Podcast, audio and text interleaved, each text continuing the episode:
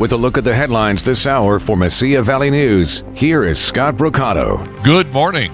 Las Cruces police say a man was killed in an officer involved shooting yesterday. Officials said the shooting happened at the Chevron gas station on the 2600 block of South Valley Drive, but details of the moments leading up to the incident have not been released. The man has not been identified. An investigation is underway.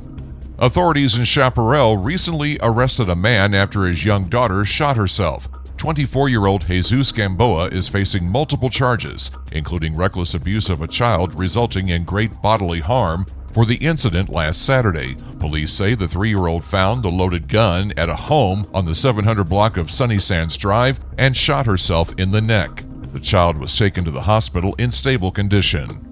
A recently updated agreement with Immigration and Customs Enforcement guarantees more than $2.3 million will flow monthly to the private operator of the Otero County Processing Facility in Chaparral, where migrant detainees are held in federal custody, according to the Sun News.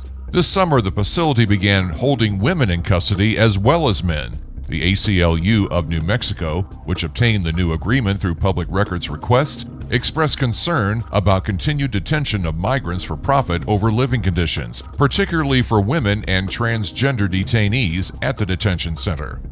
Today marks three years since 23 people were shot and killed at an El Paso Walmart. The city is hosting special events to honor the victims of the shooting, including luminarias tonight from 7 to 9 at Ponder Park.